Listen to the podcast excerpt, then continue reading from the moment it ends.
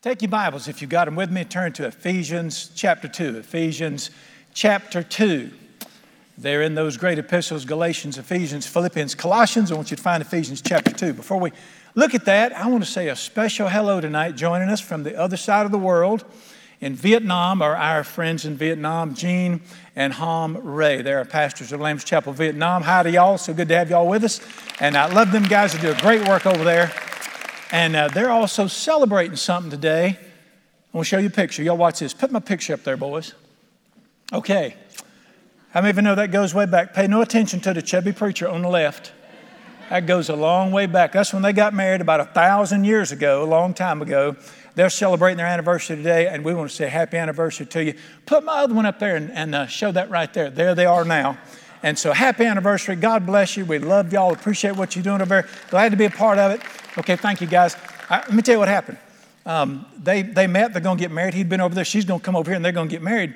Well, came time for her to get married, and uh, I mean, for them to get married, she had just gotten off the boat from Vietnam. She knew no English. And so Gene already had the wedding ceremony, everything lined up. And I knew, I know no Vietnamese. Well, I, legally, you, I got to ask you something, and you got to answer me, or you're not legally married. And I said, We don't speak the same language. What are we going to do? And he said, I'll write something down for you, and you say it. He said, If she smiles, that's a yes. I said, I, I don't know if that's legal or not. She, she's got to at least grunt. Tell her if she'll grunt, she can be married. And so I forget what he wrote down, Ho Chi Minh Hung Hum, something like that. And I, I said it, and she smiled. I said, You're married, kiss her. I said, It's good to go. Everything's great all these years together. God's blessed them tremendously, and we love y'all. Great work they're doing. We're glad to be a part of it. All right, I want you to take your Bibles. We're going to look tonight. We're going to talk about predestination. Predestination. You ever heard that? You ever heard of predestination? How many of you believe in it? Okay, I hope you believe in it when we're done. We're going to talk about predestination tonight. Am I predestined? We're going to look at scriptures. I want, I want to build a case from scripture for you for this.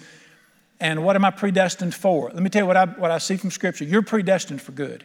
You are predestined for good. When I say something like that, you say amen. amen. Okay, predestined for good. I want to take just a minute and uh, let, let, me tell you. Let me tell you why this is important to you.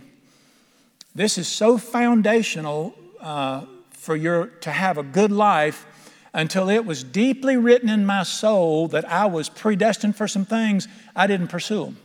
But when I became convinced by the Holy Spirit and in Scripture that I was predestined for some things to live out, I began to pursue those things. And it, it brings such joy into your life to know, uh, as, as some people have been told, you were an accident. No, you were a surprise to somebody, but you are not an accident. And I'm going to show you that tonight. And I want it written on your soul that I am predestined for something. So you can go after it. I want you to see it in Scripture. Don't, I want you to be able to build a case from Scripture on this thing. Let's look at the Bible on predestination. And I'm going to look at a few verses. I want you to see it clearly in Scripture. Now, let me tell you what I want you to do. I want you to see it in the Bible. I don't want to take a weird verse and twist it to say what I want it to say. I want you to be able to say, Well, I heard what he said, but I see that in God's Word. I'm going to be gone one day. This word will be here forever. And I want you to see it in His Word. Ephesians 2.10, says, I love this verse, great verse. It says this, We are His workmanship. How many of you believe that you are the workmanship of God? All right, you know what the word workmanship means? Literally, some other translations say work of his hand. How many of you believe that you exist because God hand, God's hand put you here? All right, we're his workmanship. We're created, the Bible says in Ephesians 2:10, in Christ Jesus for good. All right? Got it? Let that sink in. I was created by God. I'm the work of his hand, and I was created for what? Good. And it says works, but the word works is just hang on a minute. I was created by God for good good works. Good, and by works, it don't mean go out and be an evangelist or a missionary. That's not what it means. I was just created by God for some good things. You can parallel this verse with Jeremiah 29 11. I know the plans I have for you, plans for good. Good. Plans for good. All right, let's read it. the Bible said in Ephesians 2:10, we're his workmanship created in Christ Jesus for good, which God prepared when? What does beforehand mean? Does that mean before I was born? Absolutely. We're going to build that. That we should walk in them or live them out. This is the foundational verse of predestination. God planned some things before I was born, and then He created me by the work of his hand for some good things that I should, what does it mean, walk it out, that I should experience in my life? Can you see from that verse that you are predestined? Predestined means I had a destiny pre. Before I was born, somebody saw me and I had a destiny pre. And you know what I want to do? I want to hit the last part that says, let's get them. I want to live it out. I want to see what He's predestined me for. Uh, this is the foundational verse for predestination. Let me say something. I want, you to, I want you to grip what I'm fixing to say here. The only reason I exist is because He wanted me to. I only exist because He wanted me to. You got it? And uh, I, I am not an accident. I'm not a sack of cells that's a biological product. I am created by the hand of God. And the only reason I'm walking on this planet today is because He wanted me to be on this planet. And He has a destiny for me. I want you to see that. All righty. Secondly, I want you to turn with me to Jeremiah chapter 1. Jeremiah chapter 1. Now remember, the Bible is God revealing Himself to you. What else is the Bible? The Bible is God revealing you to you. I know you've heard this said before, but this is why we look at different parts of it. The four Gospels, Matthew, Mark, Luke, John, are where you find out who Jesus is. The four epistles, Galatians, Ephesians, Philippians, Colossians, is where you find out who you are. And the Bible is God revealing Himself to you and revealing you to you. Jeremiah chapter 1, I love this also. Let me just pause and say this. Somebody said to me, Why do you always say, I love this before you read it? Do you love all of it? Just thought you needed to know that. Jeremiah 1 4. Then the word of the Lord came to me saying, Before, what's the word before mean? Okay, you got it. Before I formed you in the womb. Who put you together in your mother's womb? Let me ask you a question. Was God in your mother's womb? What does it say right here? I formed you in that womb. But what happened before he put his hand on me in my mother's womb? What does it mean? I knew you. Did God know about me before 1957, which is the year of my birth? What does it say? Before my hand touched you in your mother's womb, I knew you. And the Hebrew word here, knew, is much like the Greek word knew. It's not just passing knowledge. I, I was acquainted with you, I was intimate with you.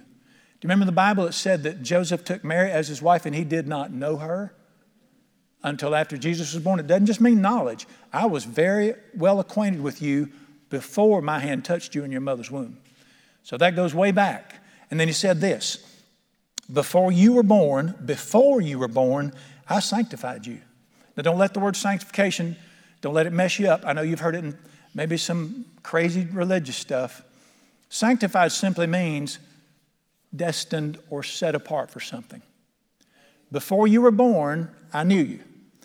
And before you were born, I planned and set you apart for some things. Sanctified means set apart for some things. So, was, was God's mind on me before my mom ever met my daddy? Can you see it in Scripture? Very clear. And then he said this I ordained you a prophet. I'm out of here. Hang on a minute. That part doesn't apply to you right there. But you can see there is an ordination for things in life. So, before he knew me, as a matter of fact, let, let me show you how far back it goes. Turn with me to 2 Timothy chapter 1. I'm going to do four or five scriptures to lay a foundation for predestination. 2 Timothy chapter 1. Let me show you how far back this goes. All right, so this is one of the other great verses, the foundational verse of predestination, 2 Timothy 1 9. It's talking about the Father. Uh, 2 Timothy, if you, it's right behind 1 Timothy. 2 Timothy, chapter 1, verse 9. God has saved us and called us with a pure, beautiful, holy calling not according to our works. Listen to me. His plans for your life have nothing to do with whether you're a good or bad person. He's above that. Your works have, the way you live, your works have nothing to do with the plan. But according to his own purpose and kindness, which was given to us when? In Christ Jesus, look at those words, before time began. Can you see that he not only knew you before he knit you in your mother's womb, before Genesis 1 1, He knew you. And He had a purpose, and grace was over your life before He ever said, Let there be life. You say, man, explain that. I can't, nobody else can, but I believe it. I, I go way back. You say, how old are you before time began? In the mind of God. And I, I showed up on the planet in 1957. But before time began, I had received a purpose in life and grace. And it was called, and then he called me way back before that. Matter of fact, let me, let me show you. Well, let's look at one more. Turn with me to Psalm 139. Psalm 139, I, I want it deep in your heart, deep in your heart that you are not an accident. You're not just one of eight billion. In Psalm 139, I, thou, this is a, uh, this is a to God, I started to say I love this. This is a to God be the glory passage right here. Psalm 139 is wonderful. I want you to look at what it says.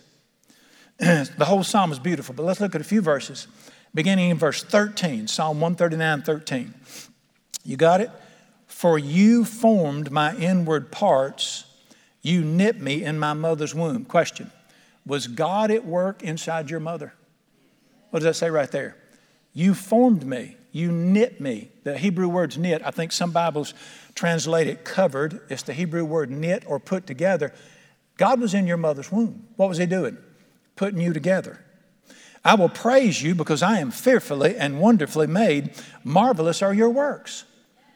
And that my soul knows right well. Listen, your soul, you got to get this down in your soul. Your soul needs to know right now I am not an accident. I'm not just one of many. God was there. And this is wonderful. I am fearfully and wonderfully made. My, it's down in my heart. I know this. Get it down in us. Now, watch this. Verse 15.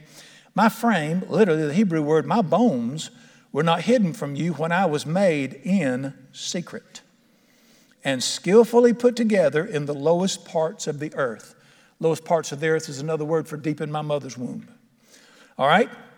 Now watch this. Your eyes saw my substance being yet unformed. Did God see me before my mom and daddy met? Your eyes saw my substance before, while I was yet unformed, before I got here. The Bible says this, and in your book, how many of you know God's got a book? And we're not talking about the Bible here. God's got another book. The Bible speaks of numerous books that He has. Revelation chapter 21 talks, or excuse me, 19 talks about His books being open. But here He's talking about a book that He writes in. I want you to see what it says. your eyes saw my substance, verse 16, being yet unformed, and in your book all they all were written, the days planned for me when there were as yet none of them. What does it mean, none of them? Before God divided day from night, he saw you, and He wrote things about you in His book before He ever separated day and night. You, you go way back with God. You go way back in the heart and mind of God. He saw you way back before time, when as yet there were none of them. And, and this is the, this is the, these are the foundational scriptures for what we call predestination. I had a destiny before I was born. And, and listen, not only was I not an accident, I was created by God. Can you see through these scriptures? I was created by God with a with specific plans. Can you see it? And purposes that we could enjoy them and live them out. All righty. You say, well, Brother Brian, what's, uh, what's God's will for my life? What is God's plan? If He's got plans for my life, what are they? Now, listen to what I'm fixing to say. Let me change the way you think. We think like Americans instead of like the Bible says. When, you, when somebody says, I want to find God's plan for my life, you know what they're thinking about most of the time? Vocation. Does God want me to be a missionary, a nurse, a pharmacist? Listen, vocation is one of the smallest of His plans for you. Don't even think vocation. That's not one of His big plans for you. Uh, bigger than your vocation, that's just not the big issue with Him. Whether you're a truck driver or a doctor is not really that big an issue with Him. Do you understand this? He's got bigger plans for you than driving a truck or being a doctor. Here, here's his all time, if you say, What's God's plan for my life? You, here's what it is it's found in John chapter 10, verse 10. You know this verse, and it says this The thief comes to steal, kill, and destroy. I have come that they might have a life and have it more abundantly. If you don't know God's destined plans for your life, it is abundant life. You say, Well, how come not all of his children are having an abundant life? That goes back to John 10 10a. The one who comes to steal, kill, and destroy. Let's turn that around. If I have come that you might have abundant life, a great life in every area of your life, and the thief comes to steal, kill, and destroy, what does the thief come to steal from me? The abundant life I was destined for. You see that before God said, Let there be light, He knew you. He had plans for an abundant life for you. And then He went to work in your mother's womb and knit you. And you were born on the day, uh, the book of Acts says this He determined the day you'd be born and the place you'd be born. September 1957, Catholic Hospital in Charlotte. That was, that was my destiny day. That's when I, I wasn't created then, I made my appearance then. And uh, God's plan for your life is a wonderful life, abundant life. We, we got to write that as far as the, the big deal. Let me, let me tell you what I've heard before. I've heard parents say this about their, in America, we are so eat up with vocation. We think that life evolves around your vocation. It does not. I've heard parents say this, and I agree with them. I don't care whether my child becomes president or drives a trash truck, as long as they have a great life, a great family, and are a contributing citizen. That's the heart of God. And we have different, you know, job is a minor league one. It's not even in the top four. And we should have that heart. We, uh, one of the young ladies who sang, Caitlin sang up here tonight, her grandfather and I were best buddies uh, back when Mr. Lincoln was in the White House, a long time ago. Uh, I was young, he's a little bit older than me, and uh, I remember we're sitting by the fire one night, we're talking about life, and he had two, two boys. One of them was her dad. And he said, Preacher, he said, My goal in life is to raise two great young men that will love God and love their families and be a blessing to this nation. He didn't say a thing about whether they drive a truck, you know, backhoe operators, be farm. That's not the issue with a father's heart. A father's heart wants a child to have a great life. You are destined by God for abundant life. And the scripture teaches us very clear. By the way, he, this coming Saturday, he'll be with Jesus two years, two years ago that he went home this coming Saturday. Now, the Bible says this, and here's what I want you to, I want you to know you're predestined, but here, here's the destiny. He has four major areas that you are destined for in life, according to Scripture. And He wants you to get every one of them. Listen, not even three out of four is good enough. Let me tell you why. His Son bled His life out to give you everything God planned for you. Let's don't leave anything on the table. Let's get it all. We want to get everything He died to give us and I want to give you the four major plans. And let me tell you something vocation is one of the minor ones. Now, I'm called by God to be a preacher. I know I am because I tried to do everything else. I'm called to be a preacher. I know that. But that's not His big plan for my. What if the only thing I can say with my life is I was a preacher? I've missed the big stuff. Four major areas. Number one, you are predestined by Him to enjoy the Father. That's the purpose of your creation. You say, I, I never heard of enjoying God. Listen to this delight yourself in the Lord. You were, you were called of God, you were created by God to, to enjoy Him. 1 Corinthians 1 9, here's part of your destiny. God is faithful, who has called us into the fellowship of His dear Son. God is faithful. He called me to enjoy His Son. 1 John chapter 1 uh, teaches us this These things are written that you might have fellowship with the Father that your joy might be full. Can I ask you a question? Go back to the origin of creation. The first three chapters of Genesis, God created man. He put him in the garden to do what? He said, but attend the garden. God stepped down every day and they walked together and they enjoyed each other. Your destiny is to enjoy God, to get to know Him. Now, here, here's the problem it, it, it just almost cracks my egg to think that the creator of the universe who fills heaven and earth would come down to me and want to have coffee with me. Let me help you understand this. I want you to see this in Scripture. Turn with me to Psalm 139. We're pretty close there. Psalm 139, excuse me, 113. Psalm 113. About how God comes down. Psalm 113. How many of you believe that, uh, as in Abraham, who was called the, do you remember the title of Abraham? Abraham was called the friend of God. Wonder what they did. What did you do to be the friend of God? Enoch, the Bible said Enoch walked with God. And uh, he, he's, he's not the cosmic dictator, he's a father. Now, look how this works in Psalm 113. Uh, this, I'm sorry, I almost said I love this. Psalm 113. The scripture says this, verse 4, Psalm 113, 4. The Lord is high above all nations, his glory above the heavens. Who is like the Lord our God who dwells on high? Can you understand this? You, you, you go to the furthest star in the system, he's all around it. I, I mean, who can explain? Listen to what Isaiah says Heaven is my throne, earth is my footstool. He's that big. You say, well, how can I? How can I enjoy a guy like that? It's in the next verse. It says this Who humbles himself to behold the things that are in the heavens and in the earth. He fills heaven and earth. But he loves to, what does humble mean? He loves to come down to the earth, to where people, let me help you understand this. He will come down to my level in order to meet me and enjoy me. All right, we were talking about this day. Years ago, when my little my girls are grown now, but they were little years ago, and we lived we, for just two years. We lived in an awful place called a neighborhood. Right in this neighborhood we lived, and built a new house in that neighborhood. And behind the house, I built a playhouse, and that play, that was their little that was their house, their playhouse, their house. And in that playhouse, they had their little table, little chairs, little kitchen thing. Play, uh, what, what, what's the name of it? Uh, yeah, yeah, a little tie. I saw that. They had all little play stuff in there, you know. And my oldest daughter, she would had all these little dresses. Well, fancy, she'd fancy up. And I'd come, she'd say, "Come to my house for a tea party."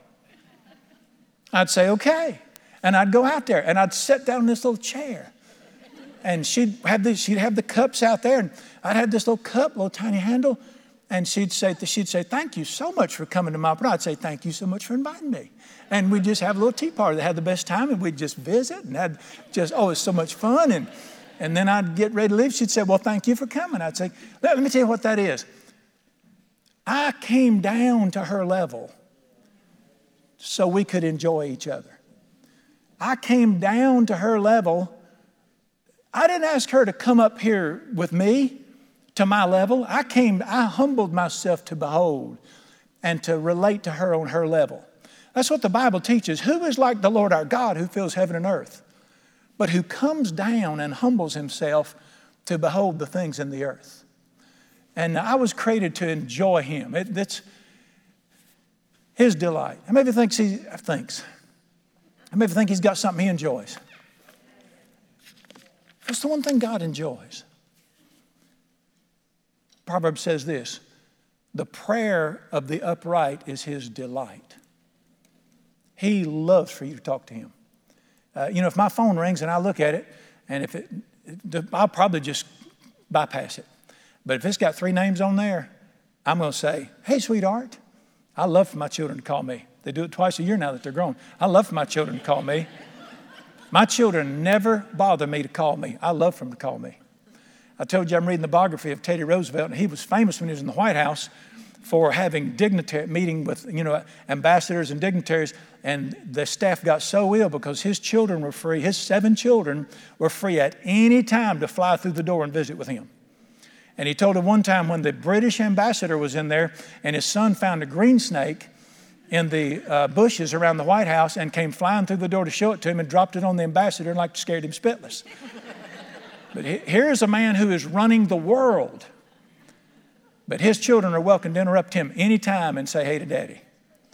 That's what it means that he, he comes down and you're created. You say, well, Brother Brown, what about serving God? I, I thought we were supposed to, I thought we were created to serve God. He has one angel that can do more in five seconds than you can in five lifetimes. He didn't create me to serve him, although I do and I love it any more than I created my children to serve me and work for me. If I created my children to work for me, I lost money. You did too.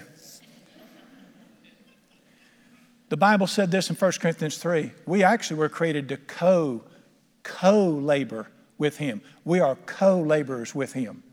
He don't need me to work for him. Uh, here, here's a picture of this. My son graduated from NC State, moved to the coast, and he was a craftsman. He does woodworking on uh, Hatteras yachts. He went down there to work for Hatteras. No, I'm sorry, not Hatteras. Uh, Jared, where's the boy work at? Jarrett Bay. He went to work on yachts, to yachts for Jarrett Bay. He does the interior design woodworking and crafts that fine wood. These yachts retail between 12 and 20 million dollars. Very expensive, beautiful woodwork. He does that. It all began years ago when he was a little boy in my wood shop. I'd say, Come with me to the shop and let's work together today. And he loved it. I loved it too. So we'd go and we'd work in the wood shop and we'd make things and make furniture and different stuff like that. And, and uh, I enjoyed that so much more than being by him. I just enjoyed it. And he had a great time. Then he went on into woodworking and I just loved him being in there. Now listen to me. Listen to me. I didn't need his help. I could do it by myself.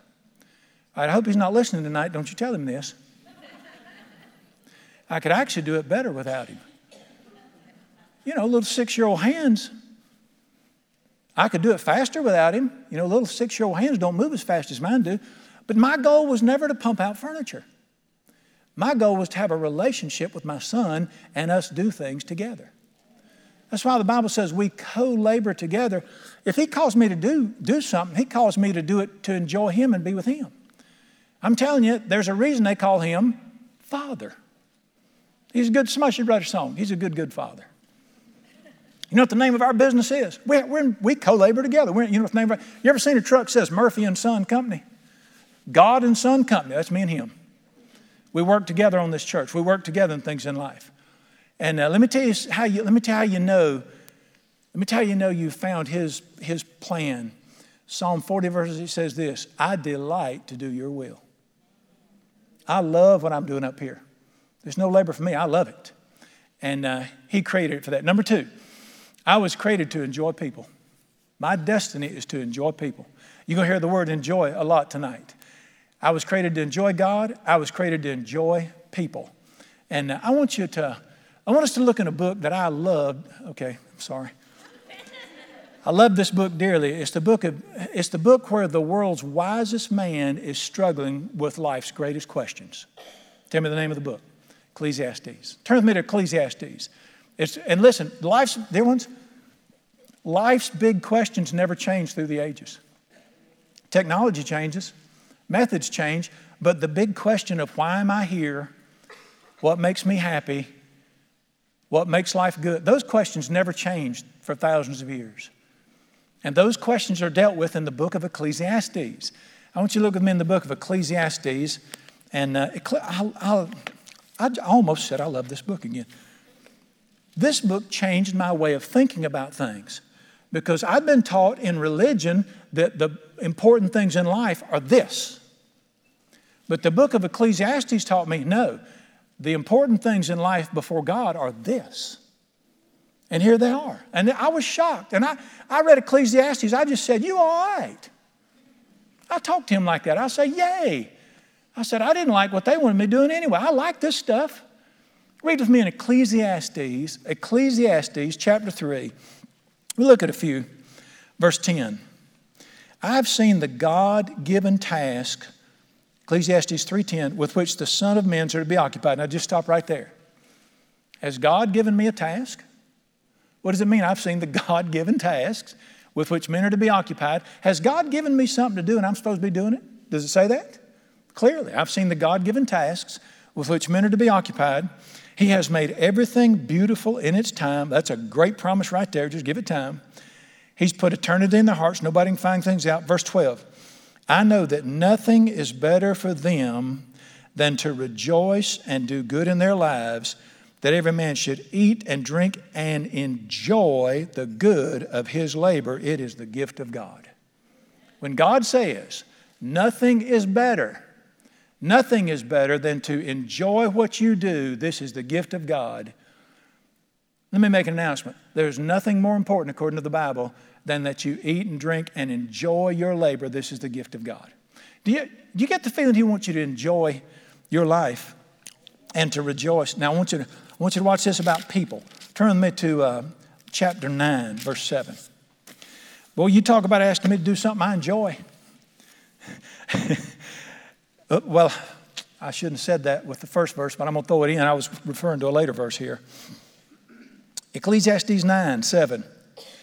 Go eat your bread with joy. Who said that? You need to smile when you eat. Go eat your bread with joy, drink your wine with a merry heart. God has already accepted your works. Let your garments be white, your head like no oil.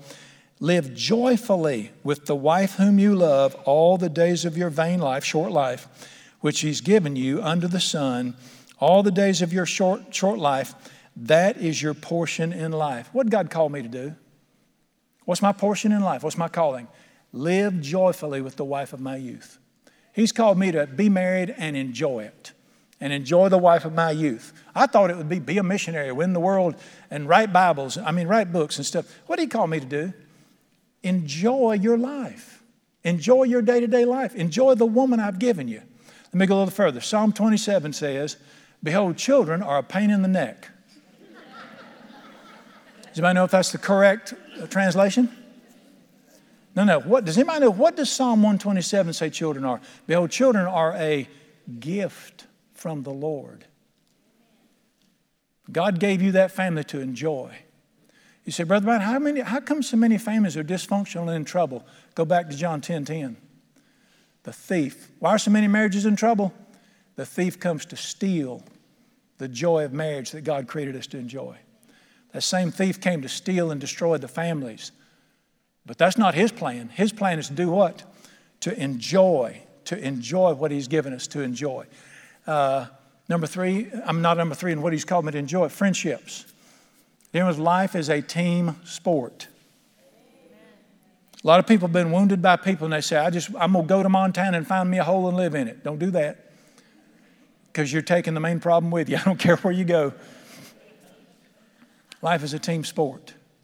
And if God were to have His way and we were to really hit our destinies, there's no greater place to see it. I'm not, we won't look at it it would be the greatest place you'll find God shaping life is Acts chapter 2. And it says that they continued in the apostles' teaching, they broke bread together, they rejoiced together, they worshiped together, they met each other's needs, and they delighted in each other. And you see people loving each other. Here's what the scripture says about me and my relationships with people God is my witness, how greatly I long for you all with the affection of Christ Jesus the joy we have in the gospel. Listen, God created us to be put in with people and to enjoy family and to enjoy people. And that my, my call in life is not to be a preacher, it's to enjoy people and to get along and to lo- and build relationships that I love. Let me tell you something. Relationships are wonderful or they'll kill you. Depending on which side of John chapter 10, verse 10 is in operation at the moment. We're created to enjoy people. Number three, we're created to enjoy all things He created, predestined. I want to show you a verse, and I'll never forget. I was thinking about this the other night. Uh, 1984, a group of teenagers came to my house. We were pastoring a little church in Siler City. One night, a group of teenagers came to my house, and they had a little ministry going there. And I was helping them and discipling them some. And I remember taking this verse and showing it to them and talking to them about this verse that night. And Mike Smith, who's our middle school pastor now, was one of those teenagers that night that was there. I want you to look with me in 1 Timothy chapter 6. 1 Timothy chapter 6. All right, now, now, I believe God created me for a purpose. I believe I'm predestined. And so far, my destiny is to enjoy Him and enjoy people. All right, there's something else I'm supposed to enjoy in life. Have you ever done a study on how many times the word enjoy is in the Bible? It's in there over and over and over. Guess who wrote the Bible? as a husband, I mean, as a father, I'm a father, and there's nothing I love more than to see my kids sitting around miserable. Talk to me. Many of you love to see your kids depressed and miserable? I want to see my kids enjoy themselves. All right, this is that great verse where it talks about things that he's given me in life. 1 Timothy chapter 6, verse 17 says this Command those who are rich in this present age not to be cocky nor trust in uncertain riches, but in the living God. All right? Listen, don't put your trust in your money, trust God. Watch these words Who gives us richly all things. Why did He give me all things? What does it say? To enjoy. You'd be surprised what He's put in this earth for me to enjoy. Let me just go through my list real quick. You got your list. God put the outdoors here for me to enjoy. He planted fish in the water for me to enjoy. He did. Who do you think made fish? I can show you that in the Bible. He put the beauty of the outdoors for me to enjoy. I love to be out there. He, he created good food for me to enjoy. A lot of, uh, see, my wife, she's one of them vegetarians, And they, they don't, you know, they don't eat meat. They eat tree bark and birdseed and stuff like that. And that's fine. But the Bible said about food, nothing is to be refused, but it's to be received with thanksgiving from the hand of God. And uh, some people love animals. I love animals too, especially with gravy and, and biscuits and stuff like that. now, I'm not talking about excess where you damage your health. I'm going to tell you something. Uh, he could have just made hay and, and water, and we could all lived on hay and water. Why did he create Chick fil A if he didn't want me to enjoy my life?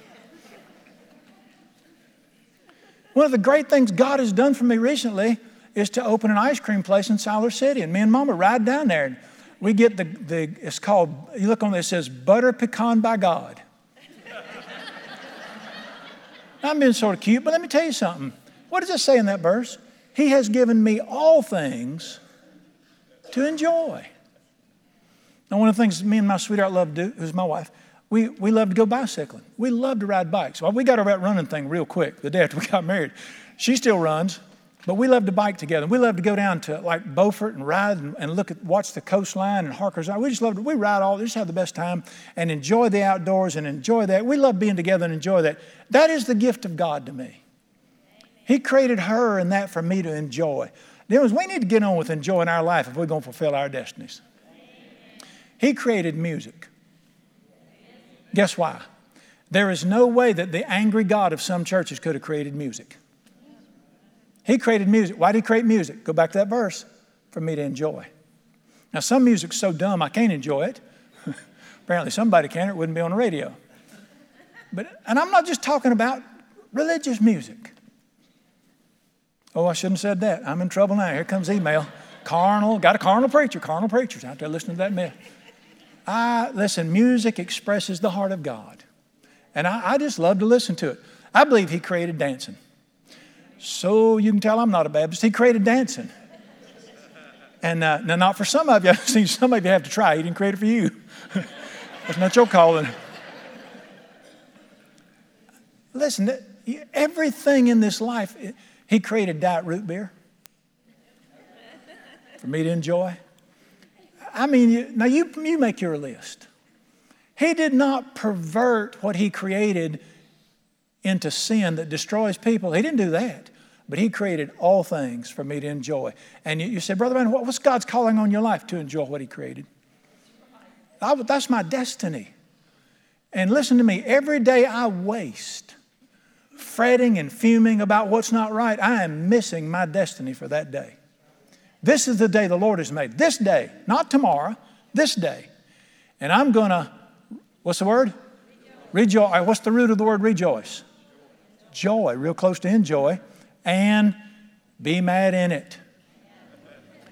God created, the, this is the day He created, and He created this day for me to be glad and enjoy it and rejoice in it.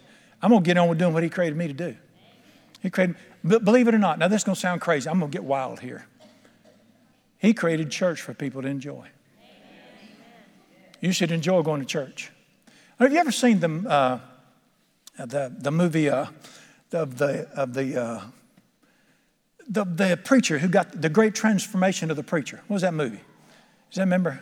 Well, I'm, I'm sorry. Okay, you're not going to admit you go to movies because you don't know you can enjoy them too. Never mind. Shouldn't have brought that up. But was, he created church to be enjoyed. When church is what he meant for it to be, you will, you will, you can't wait to get there. Do not accept what it's become in America. I'm not being critical. I'm just saying, you know, it's sort of like I've been, as a preacher, I've had to eat everything put in front of me. And through the ages, I've been fed some stuff. And I've always tried to smile and throw up later. Not always. Most times pretty good. But there have been times where I've been fed stuff and I thought, do you just hate me? Not being unkind, but uh, the design is to enjoy it. And if church was ever what he meant for it to be, you would love the relationships, you'd love coming. Church is not supposed to be miserable and endured. And uh, he created everything for us to enjoy. One more. And then number four, the scripture teaches I was created by God to enjoy accomplishment. To sit around and do nothing is so far from our destinies. We were, what's the first thing God told man to do in the Bible. Do you remember? He created man one, put him in the earth, and he said to them, what's the first two words? Be fruitful. Be success. Bear fruit means accomplish. Do something. Shine, son. Accomplish something. Be fruitful. And uh, I, I was created for that. The Bible teaches that when we miss our destiny, we just trudge through life. Samson is a great picture of a man who was created by God to accomplish things and help people. But when he fell into sin and bondage, he never helped anybody again. He never accomplished anything. We were created to accomplish and uh, to be fruitful. I want you to listen to what uh, he said to Abraham I will bless you, and I will make you a blessing. That was his destiny. That's your destiny. To be a blessing in the earth. All right? If you're in business, if you've got a job or you're in business or whatever, you need to be, he wants you to do well in that business. He wants you to be blessed in that business. Trudging to work and hating work is so far from our destinies. We were not created to be like that. We were created, uh, the book of Ecclesiastes says you're to enjoy the work of your hands. So I hate my job. We, all right, I'll deal with that in a little bit. The rest of this book tells you how to fix what's wrong. But we should enjoy it. That's not just accomplishment, not just in your job. For instance, uh, I know I've got a friend who's an artist. I was looking at some of her paintings yesterday. If you're, if you're an artist, you need to be great at art and you need to enjoy it. And I can't write my name where you can read it. And whether you make money at it or not, you should do it. If you do woodworking, you should shine at it. If, you're, if you love to cook, you should do great cooking and then call me. You need to, whatever you, gardening. If you love to garden, do it great. Grow the world's greatest tomato and bring it to, and then, and then give it away and, and enjoy it. And, but this sitting around staring at TV, we are missing our destiny.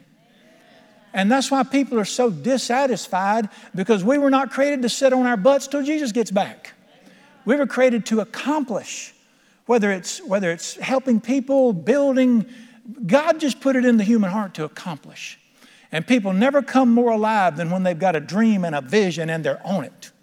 And you, you can work and never get tired if you love what you're doing. And you found something you enjoy, or I, I don't know, cross pollinating tomatoes, whatever.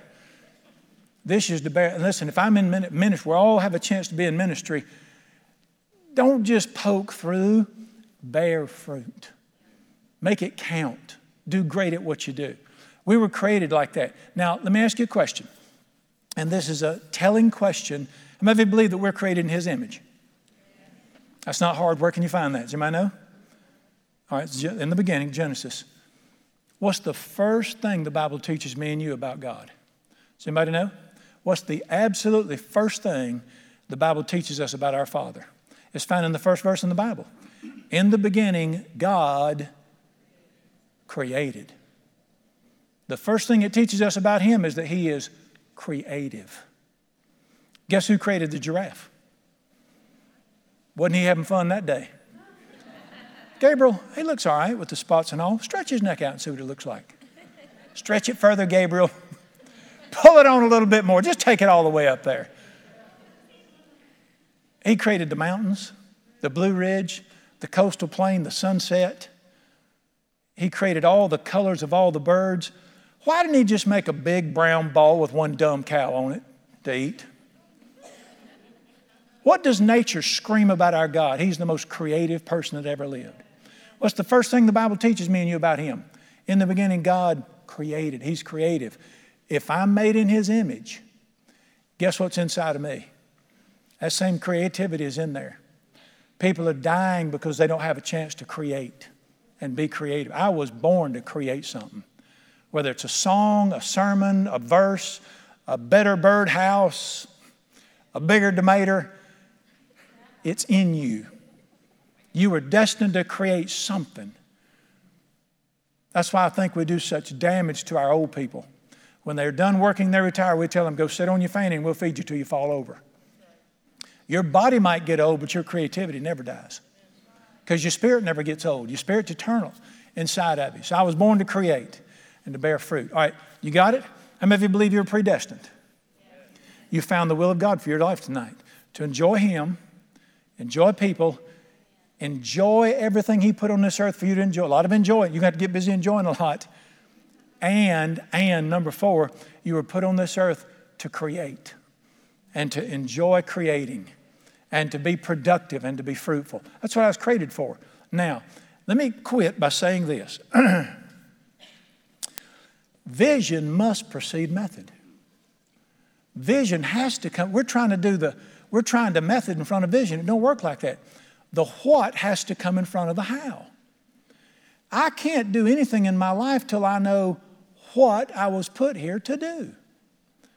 I mean, my father in law and I, we built the house we live in, and uh, he's an engineer, so he's a planner by, he, he's just, he's engineer all the time.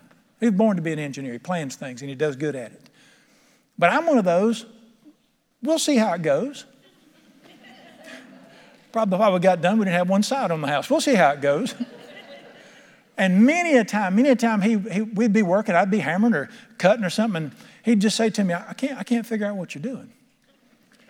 Because he's supposed to be helping me. He'd say, I can't figure out what you're doing. That's why I don't know what I'm doing. Just come on. We'll figure it out. Well, he like, he's a blueprint man. I'm a, let's see what comes out of this man. You understand the difference. The ones, you can never hit your destiny till you know what it is. There's no sense in you trying this and trying that. You got to know what it is. Do you know why so many people are so miserable today? Listen to what the Bible says. Where there is no vision, the people die, they perish. When you don't know what you're put on this earth to do, and you're not after what you're put on this earth to do, that's where you see people just trudging through life. I was in a convenience store, then left, and the guy said, Have a good one. I started to say, like you doing? good what? Good, good life? What do you mean? Ones, we, you will never come alive till you find out what you're supposed to be doing. The what has to come in front of the how. And you find your what in the Bible, the, the one who made you is the only one can tell you what you're made for. I'm gonna tell, I'm gonna tell you this and again. You, you've got to find your destiny. It's got to be written on your heart that you were, he knew you before your mom ever met your daddy, and you were created for this. This is why you're put in the earth. And only your Creator knows what rocks your heart. Only your Creator knows what lights your heart up and makes it full of life. Only the Creator can explain. I'm watching people, and I know good and well they don't know why they were created. And they're looking for love in all the wrong places.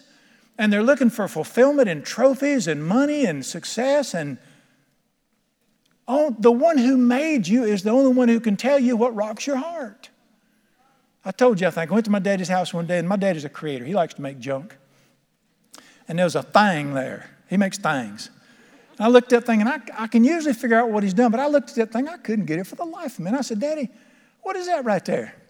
He said, That's a ho no mo. Sounded to me like somebody got saved. You reckon? I said, I shouldn't have said that. Sometimes my creativity don't serve its purpose. And uh, he said, it's a hodom. I said, what does it do? And he had a long, about a five foot, six, six foot actually, shaft of PVC pipe, had a T on the end, two more that went out about this far, and a wick went around the corner. He said, you turn it upside down, you screw the cap off, you pour Roundup down in it, put the lid back on, it saturates the wick, and you can just touch weeds in the flowers. You don't spray it and kill everything, and that way you don't have to ho no mo. Which is what you do when you get saved. I shouldn't say that. But the deal was, it, you know, that's, uh, I looked at that thing, I couldn't figure it out for the life of me. I thought it was a door prop. I thought it was made to prop up the hood on a car that lost, that had messed up. I didn't know what it was. Ask the Creator, and He'll tell you what it was made for. Ask God, why am I on this earth? Am I an accident? Am I just a bag of cells by biological chance. Before I knit you in your mother's womb, I knew you. And I wrote this stuff down for you. The days were written. Before He created you, He wanted you to know Him as a father. He wanted you to know people well and have relationships. He put you here to enjoy ice cream, fishing, mountain climbing, whatever your thing is. He created this earth and filled it. The earth is full of the goodness of the Lord, and He put it here for you to enjoy. I got a lot to enjoy. That's why I do a lot of enjoying. And He put you here to accomplish. If you're a teacher, change the world. I tell my sweetheart at night a lot of times, baby, we got to go to bed because you got to get up and go change the world tomorrow. One child at a time. Whatever you're put on this earth to do, you got to accomplish something. That's why you got to stay with it. That's why, as I told you last Sunday, J.C. Penney lived to be 96 years old because he got up early and went to work every day of his life till he fell over dead. You, you got to have something to do. And you got to have the, you got to find out the what. Now, this, your destiny is the what. The how is the rest of the book.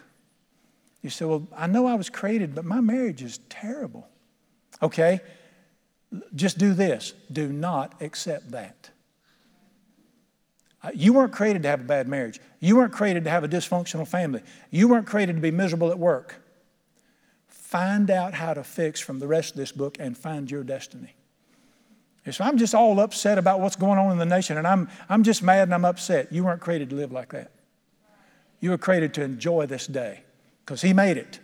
And you need to rejoice and be. This book will get you there. But you got to know the what first. And if you have the wrong vision, if you have the wrong vision, you're going to end up like uh, th- this is such a prophecy, a prophecy. When I was a young man, uh, you know, this nation, our nation says, this is it, go after this. Don't go after that. When I was a young man, the world's richest man, when I was a teenager, young man, the world's richest man was a man named Howard Hughes. He owned Hughes Lockheed Aircraft. The world's most beautiful woman, the world's most famous movie star, was a woman named Marilyn Monroe. I said, You know how old I am now. And hands down, never been another one like him. The world's most famous singer was the man with the blue suede shoes, Elvis, Elvis Presley. He was the most famous singer, and that was the world's richest uh, man, the world's most beautiful woman, and the world's most famous person. Surely they got it all. I mean, they got it all, don't they? Howard Hughes became depressed and was such a recluse and locked himself inside his mansion and died a miserable old man as the world's richest man. Marilyn Monroe committed suicide. Not as an old woman, as a young woman. Elvis Presley died in his bathroom reading a book about the supposed skeletal remains of Jesus. His brother Rick said it's the most miserable human being I've ever known. Dear ones, if you don't know your God given destiny and you pursue the wrong destiny, you're going to do what the book of Ecclesiastes says. You're going to get to the top of your ladder and find out you leaned it on the wrong wall. Only God can tell you what your destiny is. And thank God, I don't have to be a great singer to hit my destiny. I don't have to be rich to love the woman I'm married to. Everybody can reach their destiny, their God given destiny. How sad it would be. All right, clarify the vision of your life. I did this. And listen, I live to love God. I live to know Him. I live to talk to Him. I live to enjoy people. I live, I'm going to get it. More, I wake up in the morning, the first thing I do after thanking Him, I think, time for some of that blueberry jam and whole wheat toast. Listen, He created that for me to enjoy. I'm going to enjoy my day. It don't matter what it is. And if you get around me and you try to make it unenjoyable, I'm going to smile and disappear. this life is too short. I'm too old. I ain't wasting time not enjoying it anymore. You're going to be like the commercial. You can get to heaven and say, wow, I could have had a V8. Father, I want to praise you and thank you so much. The entrance to thy word giveth light. Thy word is a lamp unto my feet and a light unto my path to direct my steps to the way you've planned. Thank you, your word says that the way of the upright grows brighter and brighter every day until the perfect day. I don't think you created us to be miserable, to be fighting, to fail, to struggle, to weep. Your word's very clear. I was created in Christ Jesus for good works that you planned beforehand so I could live in them. I pray for every person in this room. I don't care whether they're famous, I don't care whether they're great singers. I pray for every person in this room, they will get to know you and enjoy you as the perfect Father that they will have the greatest friends and family in the world and they will absolutely delight in the people that you've yoked them up with. That they will take time to enjoy everything you've given them. That they'll stop and look at the sunrise and say, You did good. You did good. Everything from what we eat to enjoy to our recreation, that's your gift to us. And I pray for every person in this room that the creativity that is you will be unlocked inside of them. Whether it's artwork, management, gardening, farming, weld, I don't care. But there's a creator living inside every one of them. In Jesus' name, release the creativity of God in these folks and let them, let them find the passion of finding their destiny. Thank you that people who found their destiny, they're alive. I give you the praise and glory. Let Jesus be glorified. In his precious name we pray. Amen.